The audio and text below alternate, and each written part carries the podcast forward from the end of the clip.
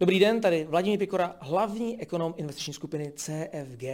Máme venku nové statistiky a ty tvrdí, že ekonomika mezi kvartále, v prvním kvartále, stagnuje. Zatímco meziročně klesá o 4 desetiny procenta. Důvodem je zejména to, že lidé odkládají spotřebu. Spotřeba domácností poklesla meziročně o 6,4% Naopak spotřeba vlády rostla a to o 3,9% To znamená, že vláda svou spotřebou pomáhá brzdit propad ekonomiky. Koulí na noze je pro ekonomiku také to, že máme nízké rozpracování výroby a máme nízké zásoby. Podnikatelé správně odhadli situaci v ekonomice, pochopili, že by měli v zásobách dlouho uložené peníze a proto své zásoby snížili. Naopak k růstu ekonomiky přispívají investice.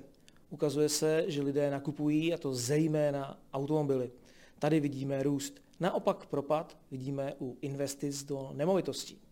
Ukazuje se, že tady se zrcadlí dva faktory.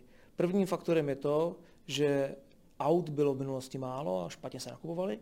A tím druhým faktorem bylo to, že nám zamrzl trh s hypotékami. Trh se nehýbe a proto tady vidíme ten pokles. Do budoucna lze počítat s tím, že postupně inflace přibrzdí.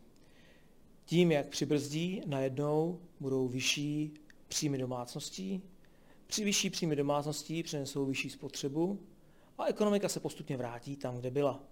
Zároveň s tím, jak bude nižší inflace, se po čase objeví i nižší úrokové sazby a nižší úrokové sazby zase pomohou investicím. Jinými slovy, lze očekávat, že ekonomika se nadechne. V mezikvartálních číslech lze očekávat, že už druhý kvartál přinese růst ekonomiky. U těch meziročních čísel to bude s větším spožděním, ale výsledek bude podobný. Lze očekávat, že ekonomika nakonec v letošním roce bude víceméně stagnovat a v příštím roce poroste zhruba o 2